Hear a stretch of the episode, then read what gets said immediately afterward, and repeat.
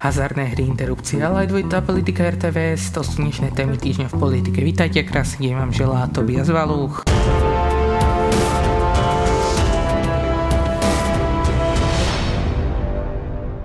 A máme tu aj aktualitu z Ameriky. Donald Trump a jeho manželka Melania mali pozitívny test na koronavírus. Americký prezident to oznámil na Twitteri.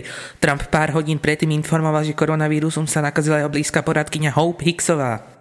Aj tento týždeň tu mám pre vás nachystaný bizar, ktorý sa tentokrát týka najmä predsedu strany LSNS Mariana Kotlebu, ktorý sa poslednú nedelu zúčastnil diskusnej relácie o 5 minút 12 RTVS. Je si však aj napriek viacnásobnému upozorneniu moderátora diskusie Mareka Makaru a jeho oponentky Janky Byto Cigajníkovej odmietol nasadiť rúško, ktoré podľa nariadenia hlavného hygienika pri natáčaní audiovizuálneho diela mať nemusí. Je tu však aj interný predpis RTVS, ktorý je prísnejší ako nariadenie hygienika a podľa neho Kotleba rúško mal mať.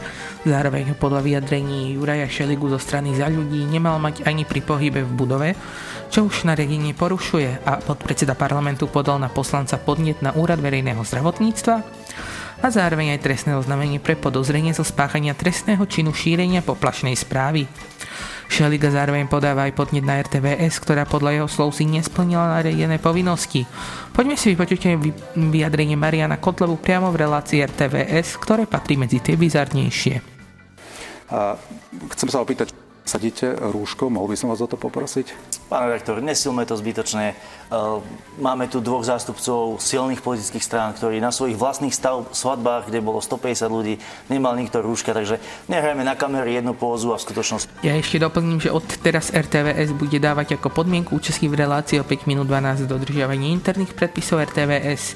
Ak ich nejaká dotknutá osoba poruší, nebude sa môcť zúčastniť natáčania relácie. A u RTVS sa rúšok ešte zostávame, keďže RTVS vysiela okrem relácie o 5 minút 12 aj do kríža, ktorej sa minulý týždeň mimo iných zúčastní aj doktor Igor Bukovský, ktorý ako obyčajne vyzýval na porušovanie opatrení a rúško sám nemal. Rovnako ako jeden z moderátorov diskusie Jaroslav Daniška. Na tento fakt poukázal portál o médiách a Daniška sa pre neho vyjadril, že reláciu do kríže z 23.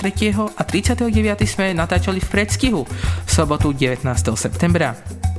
Z relácie prišiel pokyň nemať rúška, dnes natáčame ďalšie vydania, prišiel pokyn mať rúška a takých aj budeme mať. Tento týždeň rokoval aj parlament, ktorému sa podarilo schváliť viaceré novely zákona, o ktorých viac môžete zistiť priamo na stránke nrsr.sk. Ja vyberám zvýšenie trestu pri týraní zvierat a zákaz zvieratých zápasov.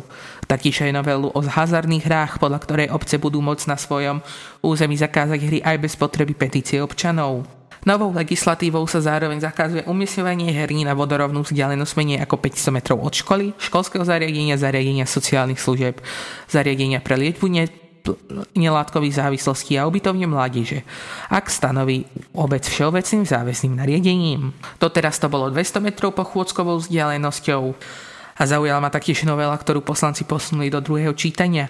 Ak ju schvália nepoctivým študentom, bude môcť vysoká škola odobrať titul už od budúceho roka. Koalícia sa ale ešte nedohodla na tom, či má byť zákon retroaktívny aj v prípade dobrovoľného vzdania sa titulu. Novela o interrupciách v druhom čítaní, o ktorej som hovoril aj minulý týždeň, bola prerokovaná. Pri hlasovaní však poslankyňa SAS Janka Byto Cigajníková iniciovala obštrukciu tým, že vytiahla hlasovaciu kartu. A nasledovali ju aj zvyšok poslancov SAS, Zalodí, Smer a LSNS. Spolu s takmer všetkými zaradenými poslancami. Tým pádom bolo toto hlasovanie preložené na začiatok ďalšej schôdze, ktorá sa začína 20. októbra. A poďme aj do USA, kde sa v noci z útorka na stredu konala prvá debata kandidátov na prezidenta USA, demokrata Joea Bidena a súčasného prezidenta republikána Donalda Trumpa.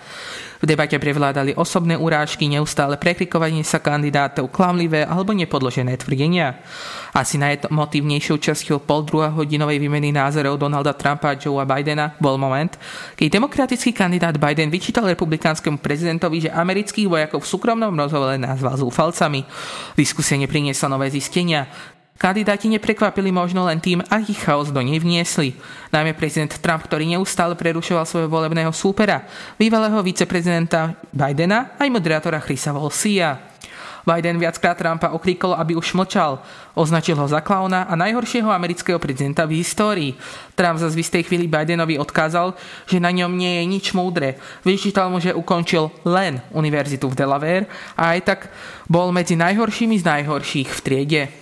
Maďarský premiér Viktor Orbán zaslal v útorok list predsedničke Európskej komisie Ursule von der Leyenovej, v ktorom oznámil, že pozastavuje spoluprácu s predsed- podpredsedničkou Európskej komisie pre hodnoty a transparentnosť Vierou Jourovou. Orbán liste žiadal okamžite té odvolanie Jourovej pre jej vyjadrenia, ktoré podľa neho urazili Maďarov. Informovala o tom agentúra MTI. Viera Jourová v rozhovore pre nemecký Der Spiegel zverejnenom 25. septembra vyjadrila názor, že Orbán v Maďarsku buduje chorú demokraciu. Jourová sa v rozhovore pre server Politico bráni, že v demokracii nemôžu nikoho činy stať nad kritikou. Dočasná skupina zriadenia na Ministerstvom kultúry Slovenskej republiky, ktorá sa zaoberá riešením financovania RTVS, sa zhodla na odporúčanom zvýšení úhrady za služby verejnosti. Generálny riaditeľ RTVS Jaroslav Rezník o tom informoval členov rady RTVS na stredajšom rokovaní orgánu dohľadu verejnoprávneho média. Odporúčaná výška tzv. koncesionárskeho poplatku pre fyzické osoby podľa záverov komisie je 8,5 eur, spresnil Rezník. Na tému stiel zareagovať premiér Igor Matovič aj rezort kultúry. Koncesionárske poplatky sa zvyšovať nebudú. Roky sme ich kritizovali ako neférovú rovnostárskú daň, takže ich určite nebudeme dvíhať len preto, lebo si to niekto praje, napísal predseda vlády na sociálnej sieti. Ministerstvo dodáva, že pracovná skupina mala za úlohu vypracovať alternatívne možnosti a návrh v podobe zvýšenia koncesionárskych poplatkov, ktorý prezentoval rezník bez oboznámenia a akejkoľvek konzultácie. Tohto týždňový komentár je opäť zo stránky sme.sk a tentokrát od ich dlhoročného komentátora Petra Tkačenka pod názvom kto sa spája s fašistami. Link na komentár môžete tentokrát nájsť dole pod podcastom. Vláda schválila vyhlásenie núcového stavu, ktoré po pondelkovom ústrednom krízovom štábe avizoval premiér Igor Matovič. Kabinetu dáva skôr teoretické možnosti obmedziť niektoré práva a slobody. Vláda schválila všeobecný núdzový stav pre celú krajinu, platný je od 1. októbra. Trvať má zatiaľ 45 dní. Kabinet vo svojom uznesení zároveň nariadil členom vlády príjmať opatrenia, ktoré umožnia odvolávať núdzový stav v čo najkračom čase. Do prezidentského paláca prišiel Robert Schorl ako predseda okresného súdu v Prievidzi. Odišiel z neho ako ústavný sudca. Práve jeho si prezidentka Zuzana Čaputová vybrala z dvojce zvolených kandidátov. Podporu poslancov sa Šorl uchádzal už 6 krát, vždy patril k najpresvedčivejším kandidátom, parlamentom však neprešiel. Až do septembra. Spolu s ním si zvolili Miroslava Babiaka, ktorý ústavný súd dôverne pozná. Pôsobí na ňu ako poradca a riaditeľ odboru už takmer 20 rokov. Prezidentka si však vybrala práve Roberta Šorl.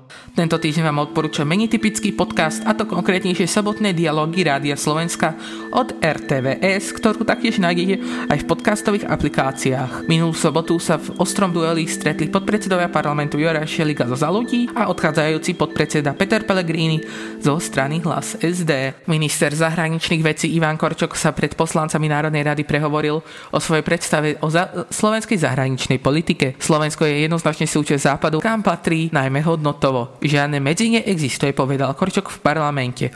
Narážal tak na častý postoj, že Slovensko by malo byť mostom medzi východom a západom.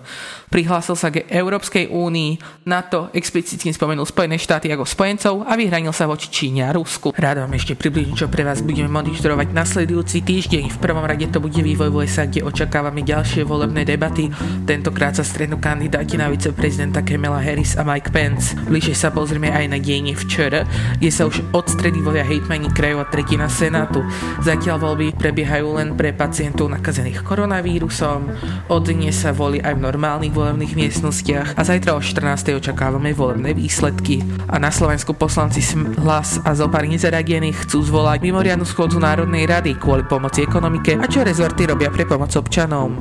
Viac sa to do dnešného týždňa v politike už nezmestí a vám prajem ešte príjemný deň. Dovidenia.